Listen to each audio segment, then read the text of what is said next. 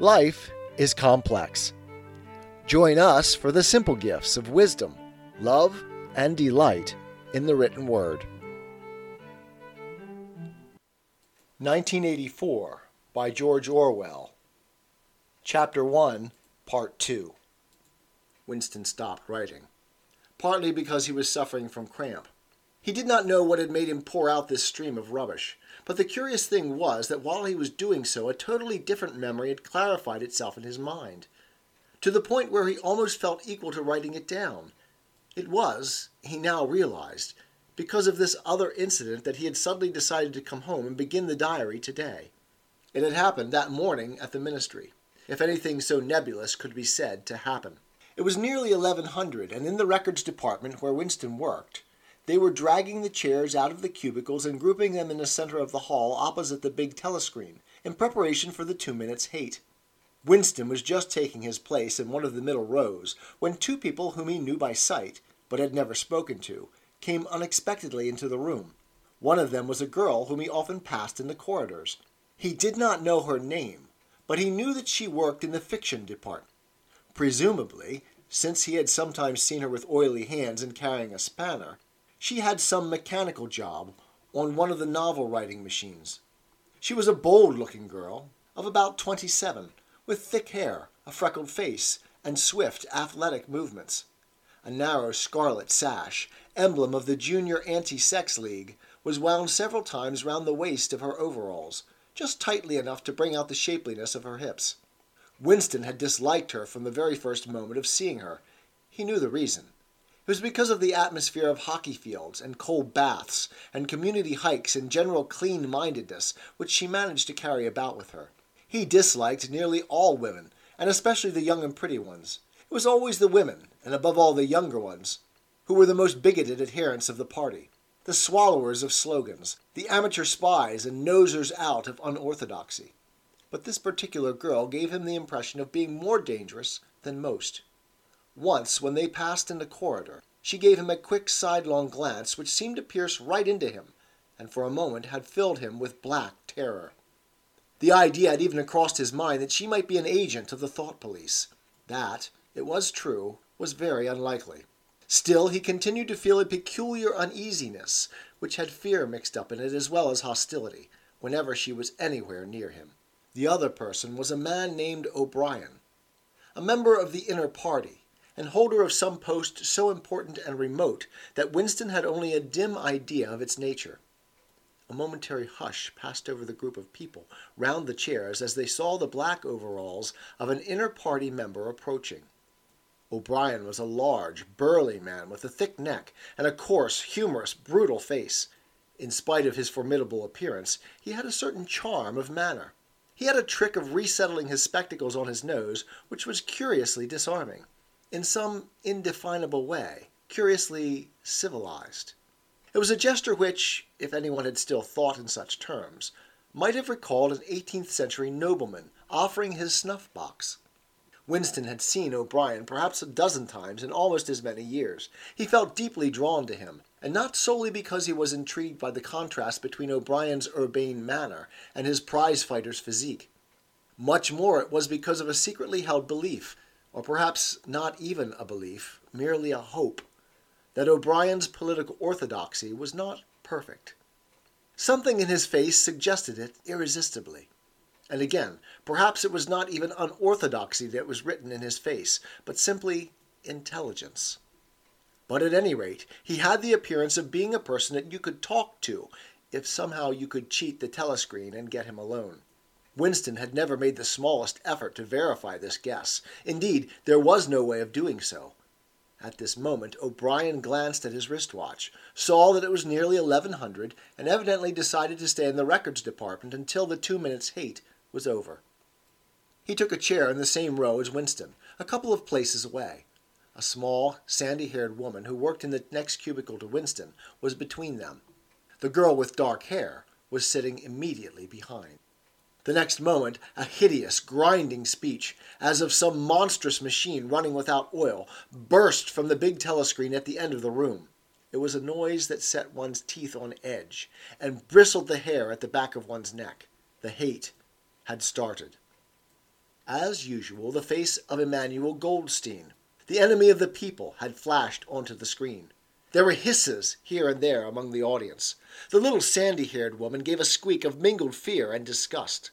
Goldstein was the renegade and backslider who once, long ago, how long ago nobody quite remembered, had been one of the leading figures of the party, almost on a level with Big Brother himself, and then had engaged in counter revolutionary activities, had been condemned to death, and had mysteriously escaped and disappeared. The programs of the Two Minutes Hate varied from day to day, but there was none in which Goldstein was not the principal figure. He was the primal traitor, the earliest defiler of the party's purity.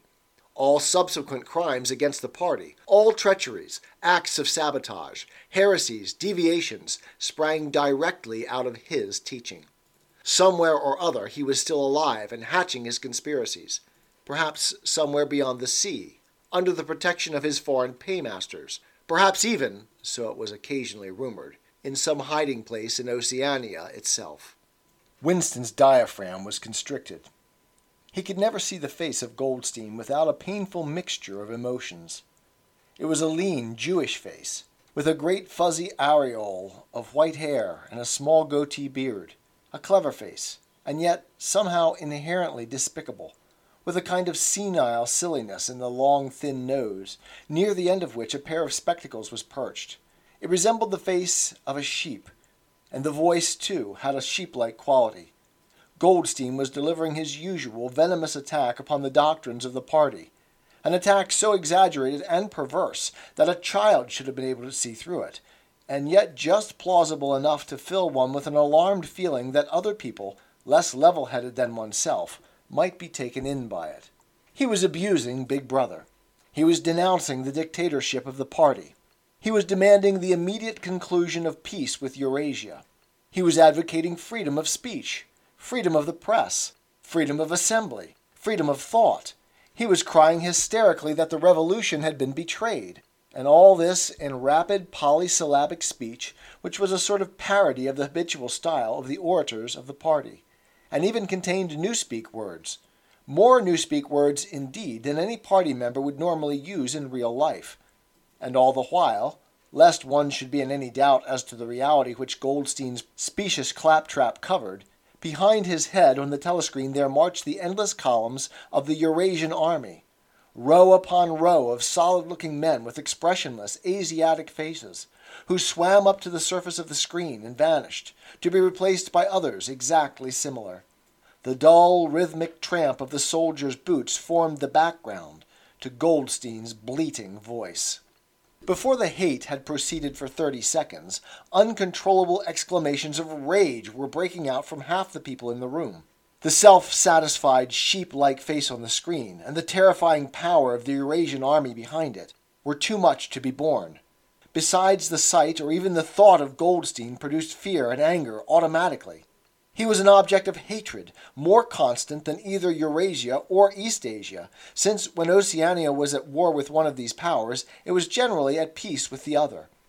But what was strange was that although Goldstein was hated and despised by everybody, although every day, and a thousand times a day, on platforms, on the telescreen, in newspapers, in books, his theories were refuted, smashed, ridiculed, held up to the general gaze for the pitiful rubbish that they were.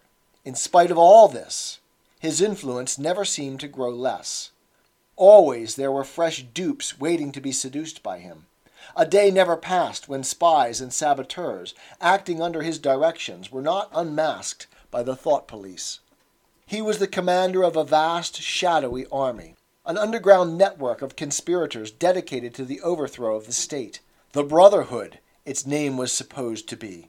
There were also whispered stories of a terrible book, a compendium of all the heresies, of which Goldstein was the author, and which circulated clandestinely here and there. It was a book without a title. People referred to it, if at all, simply as the book but one knew of such things only through vague rumors. Neither the Brotherhood nor the book was a subject that any ordinary party member would mention if there was a way of avoiding it.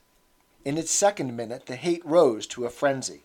People were leaping up and down in their places and shouting at the tops of their voices in an effort to drown the maddening, bleating voice that came from the screen.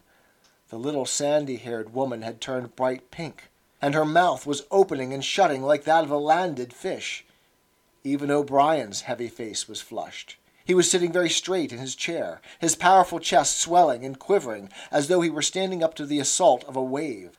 The dark haired girl behind Winston had begun crying out, Swine! Swine! Swine!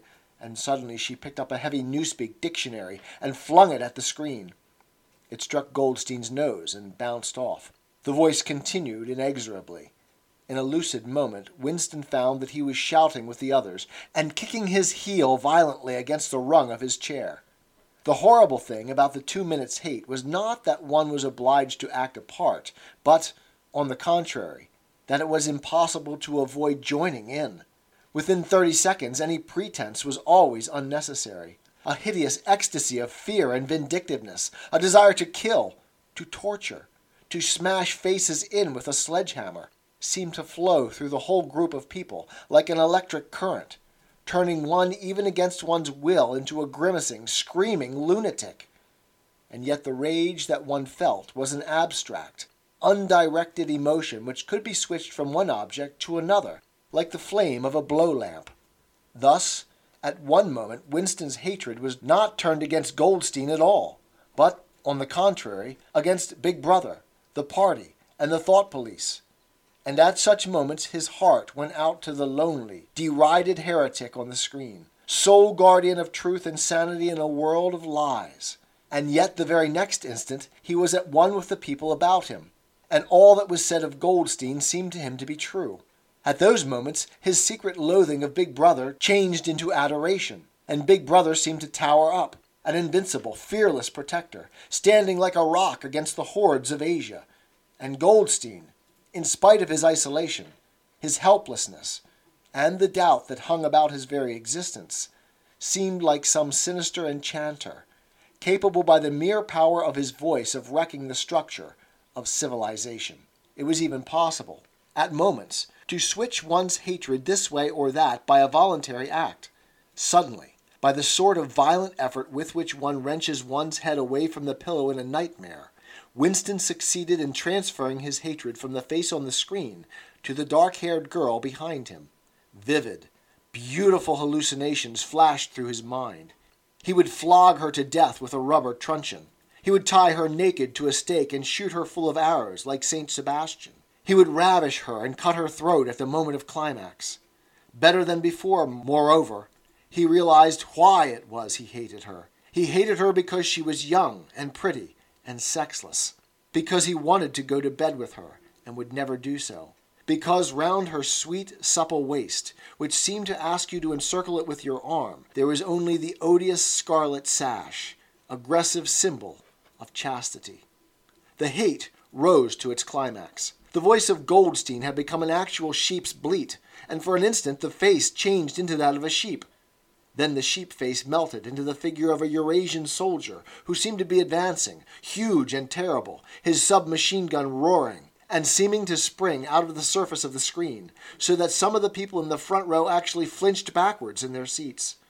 But in the same moment, drawing a deep sigh of relief from everybody, the hostile figure melted into the face of Big Brother, black haired, black mustachioed, full of power and mysterious calm, and so vast that it almost filled up the screen. Nobody heard what Big Brother was saying.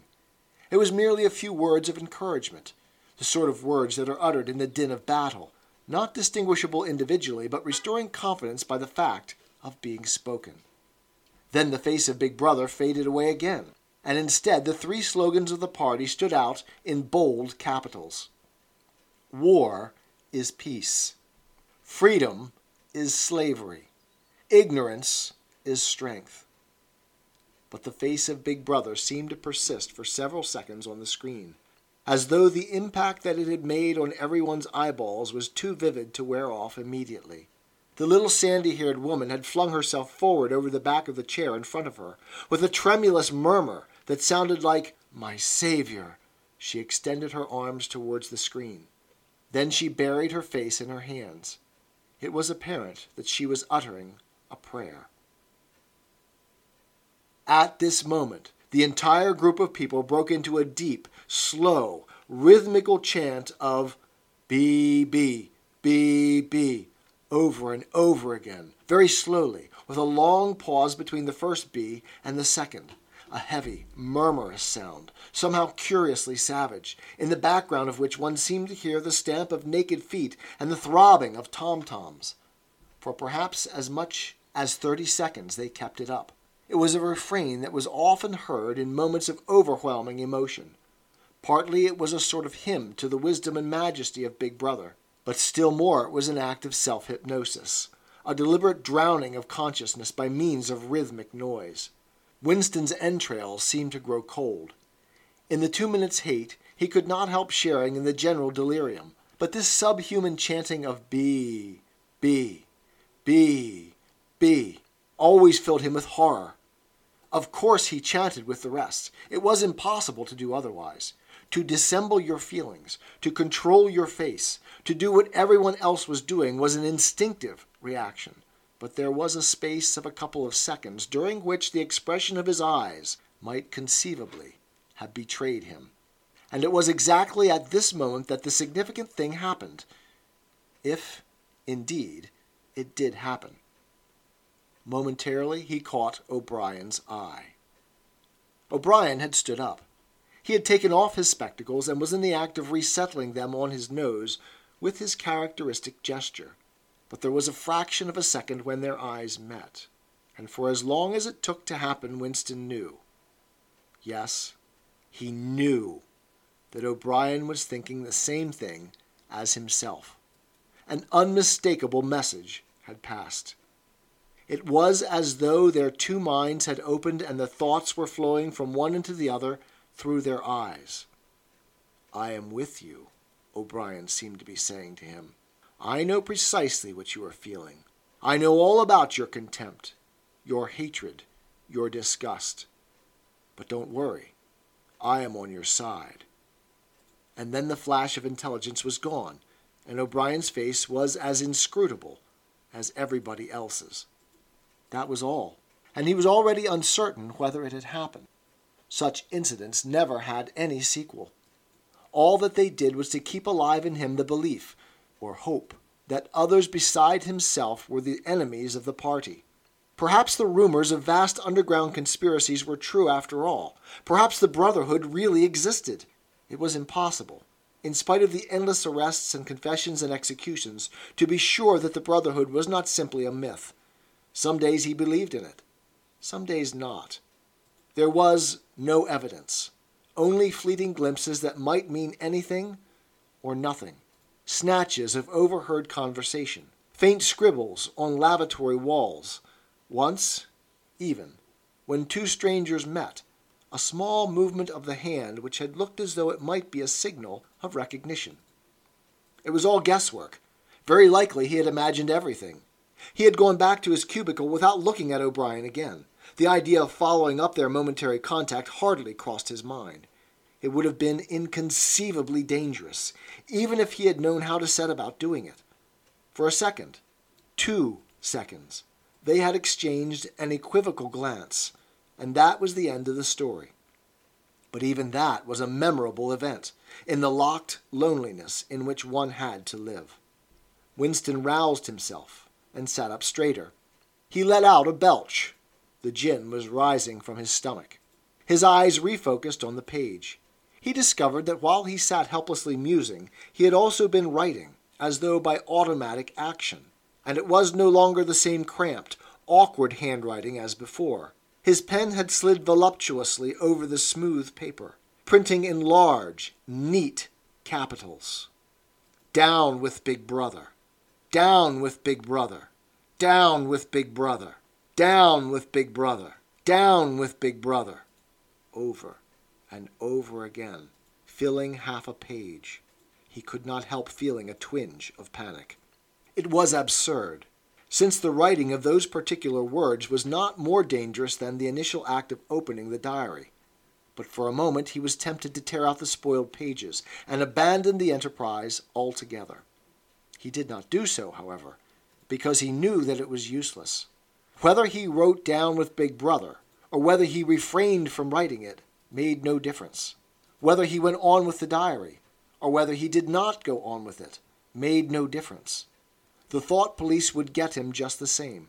He had committed, would still have committed, even if he had never set pen to paper, the essential crime that contained all others in itself.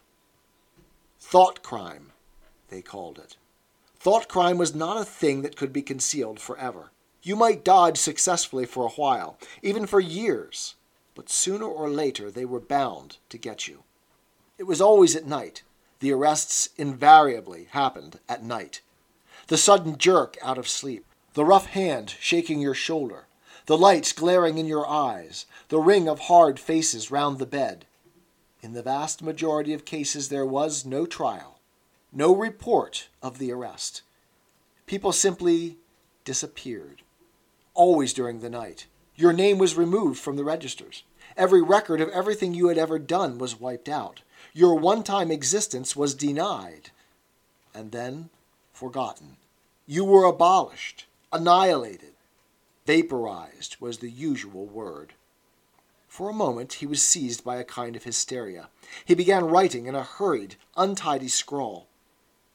They'll shoot me. I don't care. They'll shoot me in the back of the neck. I don't care. Down with Big Brother. They always shoot you in the back of the neck. I don't care. Down with Big Brother. He sat back in his chair, slightly ashamed of himself, and laid down the pen. The next moment he started violently. There was a knocking at the door. Already he sat as still as a mouse, in the futile hope that whoever it was might go away after a single attempt. But no. The knocking was repeated. The worst thing of all would be to delay. His heart was thumping like a drum, but his face, from long habit, was probably expressionless. He got up and moved heavily towards the door. Tis the gift to be simple. Tis the gift to be free. Tis the gift to come down where we ought to be. And when we find ourselves in the place just right, twill be in the valley of love and delight. When true simplicity is gained, to bow and to bend, we will not be ashamed. To turn, turn will be our delight, till by turning, turning, we come round right.